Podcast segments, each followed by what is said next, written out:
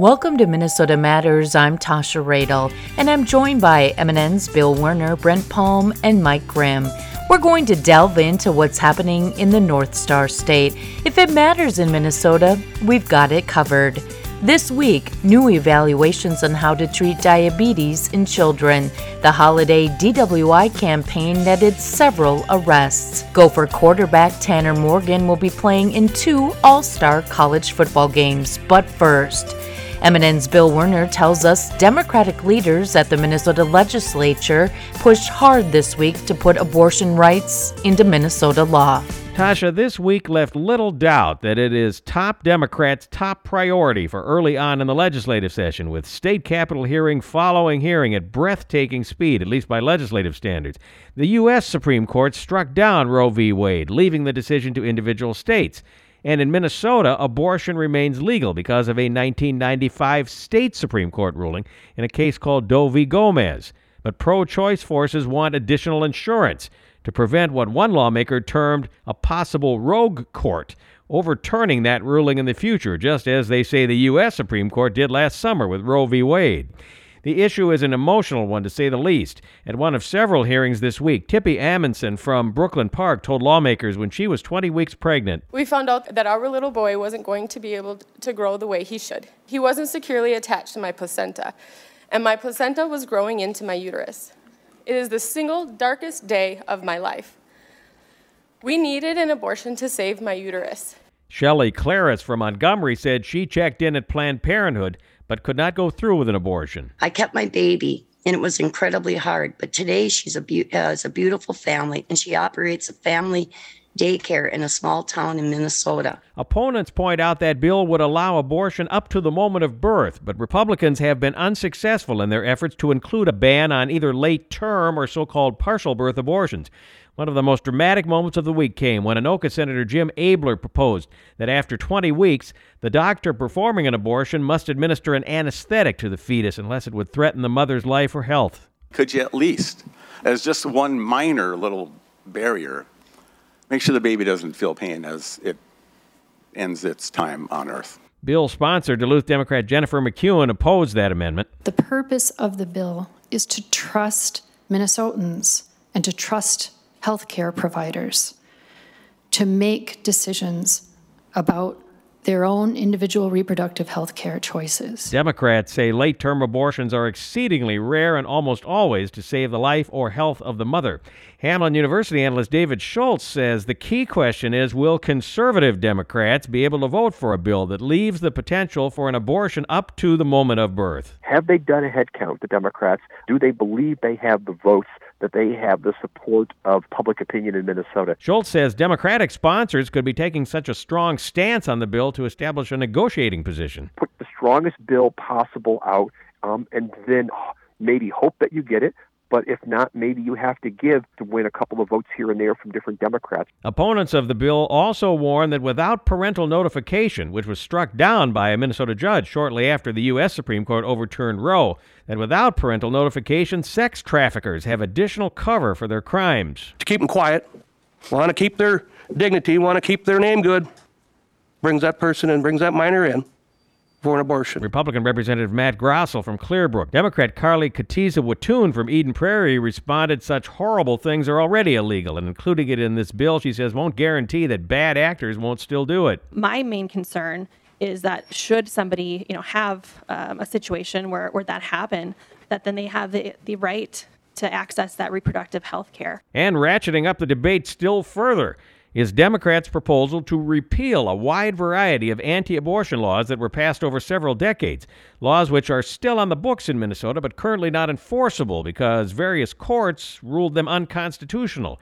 Here again, pro choicers want extra insurance. To protect Minnesotans from potential future legislative and judicial action aimed at banning abortion. Attorney Christy Hall with Gender Justice, but Cathy Blaeser with Minnesota Citizens Concern for Life warns this bill would appallingly repeal existing law which protects the life of an infant born alive after an attempted abortion. That law also remains on the books, though a court did strike it down. As for this hard push to codify or solidify abortion rights in Minnesota law, Hamline University's David Schultz says he suspects Democrats are doing it for a couple of reasons. Want to be able to have this bill signed and delivered by the anniversary of the Roe versus Wade decision, which is January 22nd. But Schultz says another likely objective. I think what they're trying to do is to get this passed as quickly as possible before mobilization against it um, really starts to take off. And this week was the first in a series of statewide hearings hosted by Minnesota Attorney General Keith Ellison on the proposed merger of Fairview Health Services with South Dakota based Sanford Health. Ellison said he's keeping an open mind, but outlined one of a number of concerns he's heard. Fairview controls University of Minnesota Hospital, which is a leading teaching hospital. Uh, that's a charitable asset belonging to the people of the state of Minnesota. And if the merger goes through, it'll be controlled by an outstate entity. People have views on that. Sanford President and CEO Bill Gassen told the audience at Tuesday's hearing he's eager to identify how a combined Sanford Fairview system can work with the University of Minnesota to expand its reach and academic mission. And Gassen said, This includes an option for the University of Minnesota to repurchase the academic medical center from the combined system. A couple days later, U of M leaders held a news conference to say the university wants to again own its teaching hospital and affiliated facilities on the Twin Cities campus, plus build a new state of the art medical facility on the East Bank. President Joan Gabel. We are calling on Attorney General Ellison and Governor Walz and the Minnesota legislature to support shifting these facilities to the university. U of M Senior VP Myron Frans, the former state management and budget commissioner, says a new state of the art hospital at the university would cost at least $1 billion. Opponents of the merger warn that abortion and mental health services could suffer in a combined system with South Dakota's Sanford. ICU nurse Jessica Rosenberg says that state's governor, Kristi Noem, canceled a contract Sanford had to use federal funds for transgender support groups. I am concerned that Minnesotans will be affected by her decisions. And as a citizen of the state of Minnesota, I do not have any ability to vote and affect her decision. But Dr. David Wilcox, Bemidji family physician affiliated with Sanford, supports the merger, and he told Attorney General Ellison I've personally given care to transgender patients and have not been uh, pampered since our merger in 2011. Attorney General Ellison has another listening session this next week in Bemidji, the week after that in Worthington, and the week after that in Grand Rapids. Tasha? And this week, a resurrected bill to legalize recreational marijuana in Minnesota cleared the first of a number of required committees in the Minnesota House.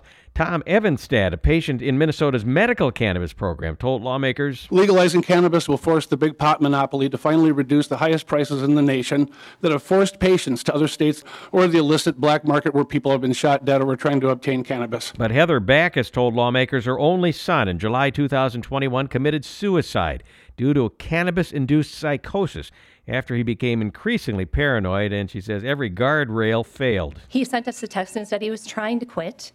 45 minutes later, he sent a text and said, I'm sorry. I love you. I love my dad. I wish I would have been a better person. Backus warned lawmakers what's being proposed is not safe. The bill will have to clear a good number of committees because its nearly 250 pages touch on a wide variety of areas. Minnesotans 21 and older could buy limited amounts of cannabis products and possess them in public spaces, plus have up to five pounds of cannabis flower at home and a small number of plants with certain restrictions there are commerce and tax implications of the bill because growers, processors, retailers, and other cannabis businesses would be licensed. There are criminal justice considerations. It's estimated the bill would allow about 60,000 Minnesotans with low level marijuana convictions to have their criminal records sealed. Those with felonies could appeal to a special expungement board. There are labor and industry issues. For many jobs, employers would no longer be allowed to test workers for THC, but they could still have policies about on the job use, and tests could still be conducted in case of an accident or suspected violation of company policy. And there are public safety questions. The bill would set up an oral fluid roadside test pilot program to determine whether a driver is impaired, although that is much more difficult than with alcohol because THC can persist in the body for weeks. But the final test, Tasha, will be whether the bill garners enough votes to pass the Minnesota House and particularly the Senate, where Democrats have only a one vote majority. That's MNN's Bill Werner, Chief Political Reporter. More Minnesota Matters after this. Did you know that more lives are lost to lung cancer each year than breast, colorectal, and prostate cancers combined? Lung cancer will claim more than 135,000 lives this year. But new treatments have improved survival for many with the disease and offer new hope for many more. So does lung cancer screening with low dose chest CT. The American Cancer Society and most major professional organizations recommend that adults ages 55 and older with a long history of smoking, even if they have quit, should talk with their doctor to learn more about lung cancer screening. Lung cancer screening saves lives by detecting lung cancer early when it's more successfully treated. So, ask your doctor if lung cancer screening is right for you. And if you smoke, ask your doctor to help you quit. Visit the National Lung Cancer Roundtable website at nlcrt.org. That's nlcrt.org. Welcome back to Minnesota Matters. I'm Tasha Radel. There are new recommendations on how doctors in the U.S. should evaluate and treat diabetes in children. MNN's Brent Palm sits down with a doctor from the Mayo Clinic to talk about the new clinical practice guidelines for childhood obesity. The American Academy of Pediatrics is out with new guidelines this week for children struggling with obesity. Joining us on this week's show is Mayo Clinic Dr. Andrew Storm to discuss the new guidelines and what they might mean for kids here in Minnesota. Dr. Storm, thanks for joining us today. Thank you very much for having me.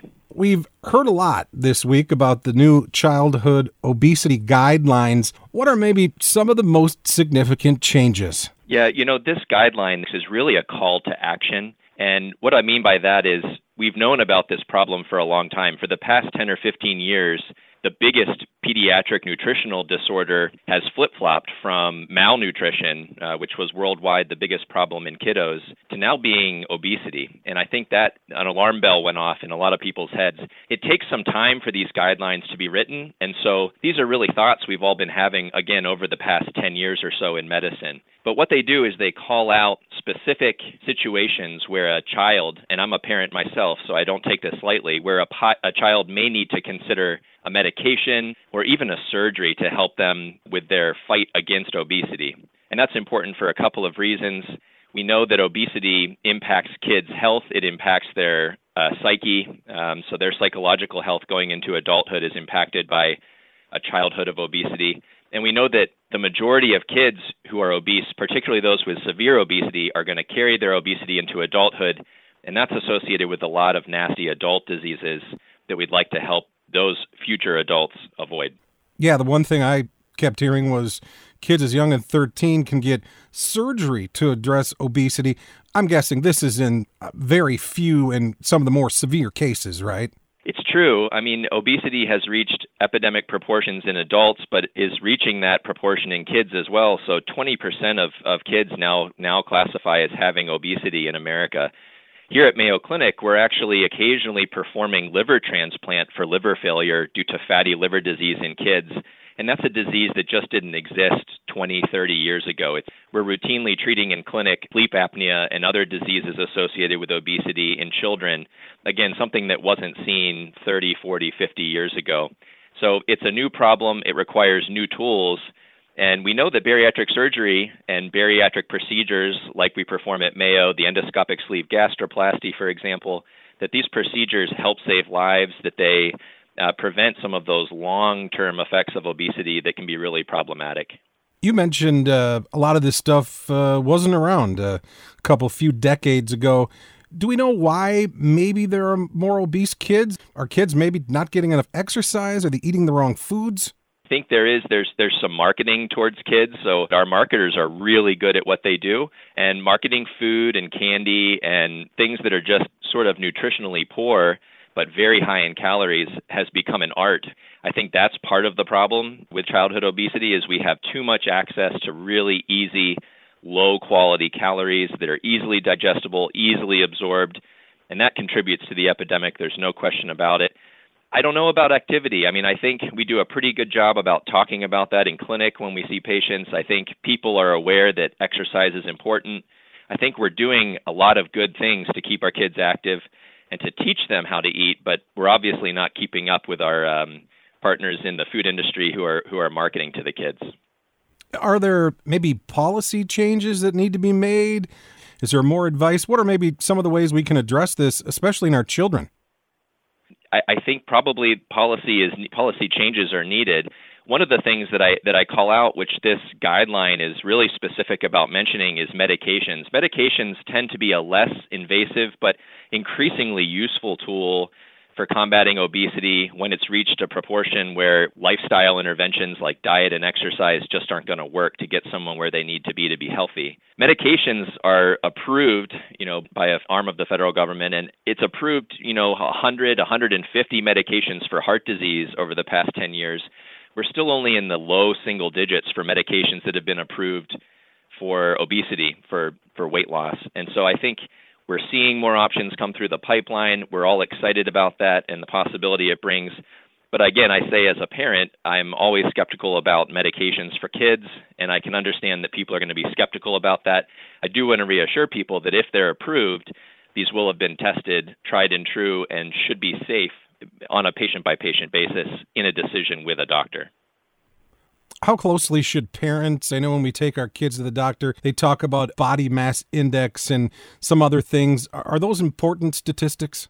You know they serve as a benchmark. They serve as kind of a guideline for where a healthy weight should be but everyone's different. And so what's going to be a healthy bmi or body mass index for you is probably going to be a little different for me and the next person standing uh, you know between us and so I, I tell my patients not to focus too much on their body mass index, but certainly on finding a weight that's healthy for them. In general, that means finding a weight that that is associated with normal blood pressure and easy uh, you know use of their joints. That that's something we should work on. We should get to a healthy weight where we're not seeing a lot of those side effects from the weight itself. If some of our listeners want more information uh, does the mayo clinic uh, have a place where we can find some of that stuff there's a great summary on the American Academy of Pediatrics website, aap.org, but also mayoclinic.org has a lot of great resources for folks if they want to get started on a healthy eating, healthy exercise diet plan. Also, if they if they just like to learn a little bit more about obesity and diabetes and, and some of the treatments that are being offered at Mayo. Dr. Andrew Storm, hey, thanks again for joining us on Minnesota Matters, and uh, hopefully folks uh, learned a little something here today. We appreciate you joining us. My pleasure to be with you. Thanks, Brent. It's time for a quick break. More Minnesota Matters after this. Welcome back to Minnesota Matters. I'm Tasha Radel. The holiday DWI campaign netted several hundred arrests. Joining me today is Mike Hanson with the Minnesota Office of Traffic Safety. Well, Mike, I wanted to visit with you a little bit. Uh, obviously, the holidays are behind us, and that means the extra law enforcement campaign that was targeting impaired drivers throughout the holiday season has wrapped up. Can you give us a summary of, of what you guys saw over the holidays? Well, working, you know, with, you know, we work with over 300 law enforcement agencies across the state when we conduct these high visibility uh, enforcement events, um, you know, a number of times over the course of the year. And the uh, the the focus really since the Wednesday before Thanksgiving right through New Year's Day was on impaired driving. And we know statistically that the number of impaired drivers on the road at that time of the year goes up significantly, and that's why we target that. And quite honestly, um, I'm very disappointed in the results and disappointed in the fact that in that relatively short window of time, over 2,200 Minnesota drivers made that horribly wrong decision to get behind the wheel when they were impaired. Thankfully, we had resources out there to stop them before they hurt themselves or somebody else.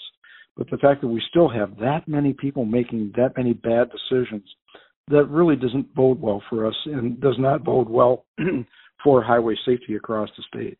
And I know you guys kind of outlined some examples of impaired drivers that you've pulled over. Was there anything that really stuck out in your mind uh, throughout the campaign? Oh, it, when I talk to our, my law enforcement partners and friends out there, I mean, just when you think you've seen it all, you see something else. We see moms driving kids. We see families. We see grandmas. Um, we see just the the whole um, gamut of of people making you know, just the absolute wrong decision. And the fact that, you know, there's also a significant number of those that are using something in addition to or instead of alcohol that is still impairing them. You know, that's another um, a real red flag for us. But but really, the some of the high BACs were the what really caught my attention.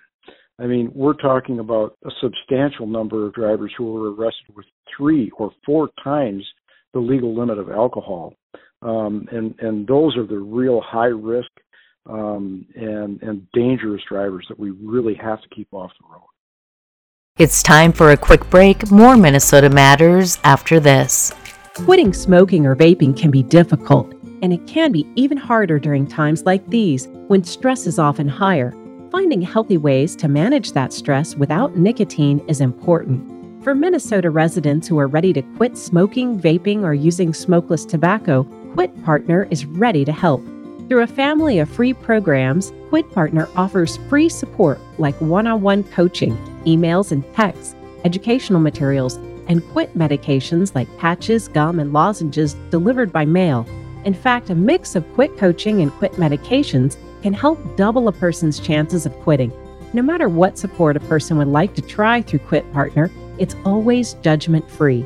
And now that Minnesota has raised the legal sales age for tobacco to 21, residents may be looking for quitting resources now more than ever.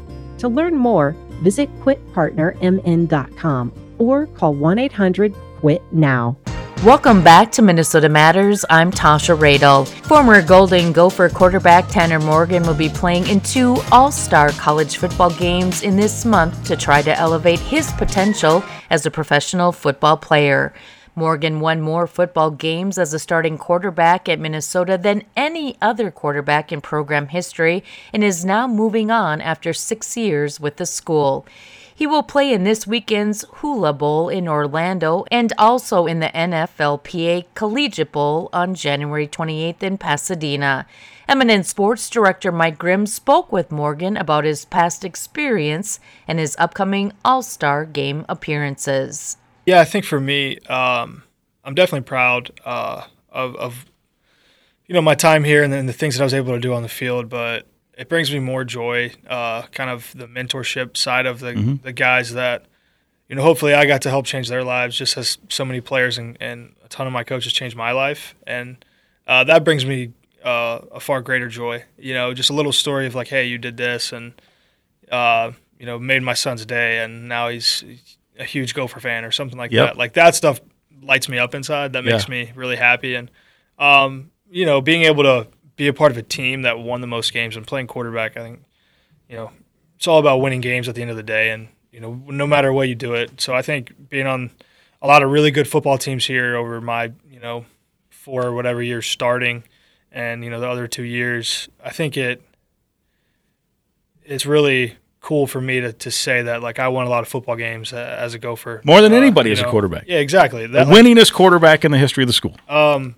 that that means a lot to me, and I hope if Athan stays long enough to, you know, I hope he stays two more years and goes 15 and 0, 15 and 0, and you know, they win the Natty two years in a go, and then he's the the most winningest quarterback. You know, like that would be cool to me too, because that's a, um, you know, I have a great relationship with him. But yeah, it, it, it's definitely something that I'm thankful for, and you know, I, I bet if if you said that, you know, when I walked in here that I'd be the winningest quarterback and Gopher history, you'd probably laugh at whoever said it, and you know, the case is, is a lot different now. Yeah, and and all you did is gone out and, and won games, right? Yeah. yeah. So it was fun, man. I was a part of a lot of good teams and, you know, a lot of good players. So it was it was a fun ride. Hula Bowl, and then you've got the NFL PA uh, All Star Game, I guess, for lack of a better term, later in the month.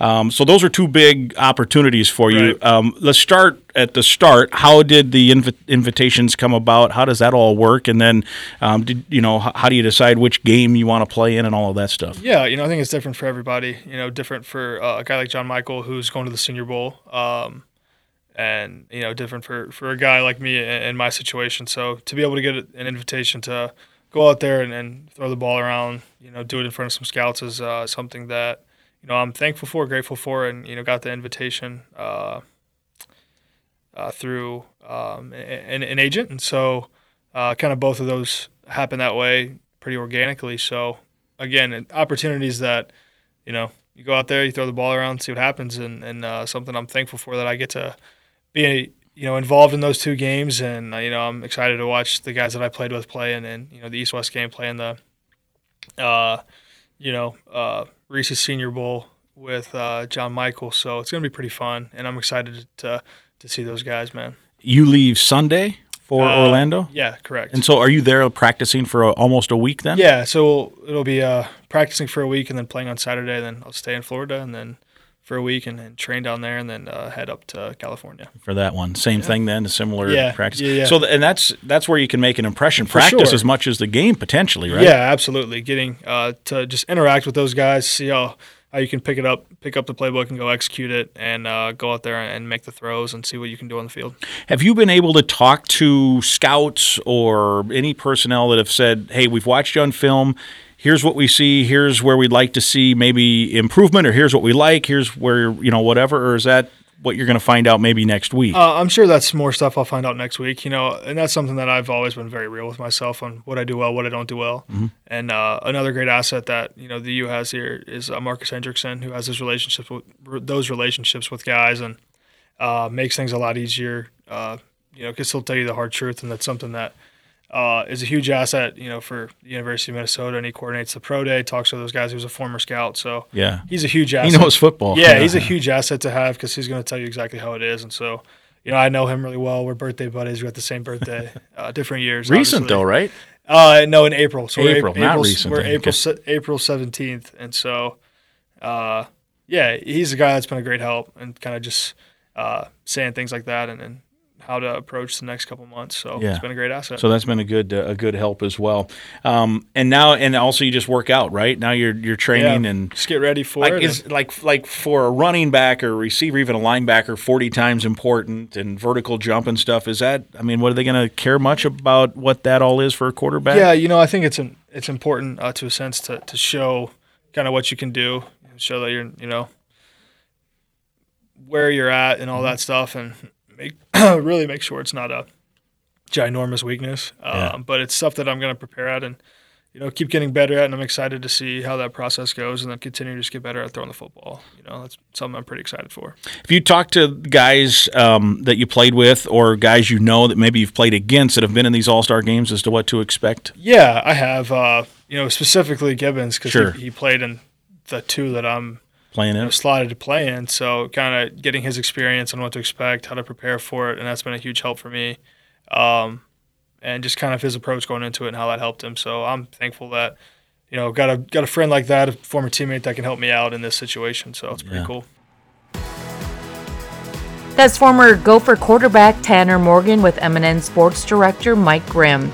To hear the entire 40 minute interview, you can listen to the Go Gopher podcast wherever you listen to your podcasts. That's going to do it for this week's edition of Minnesota Matters. Be sure to join us again next week on this MNN affiliate station. Same time, same place. Stay safe and have a great week. Until next week, I'm Tasha Radel.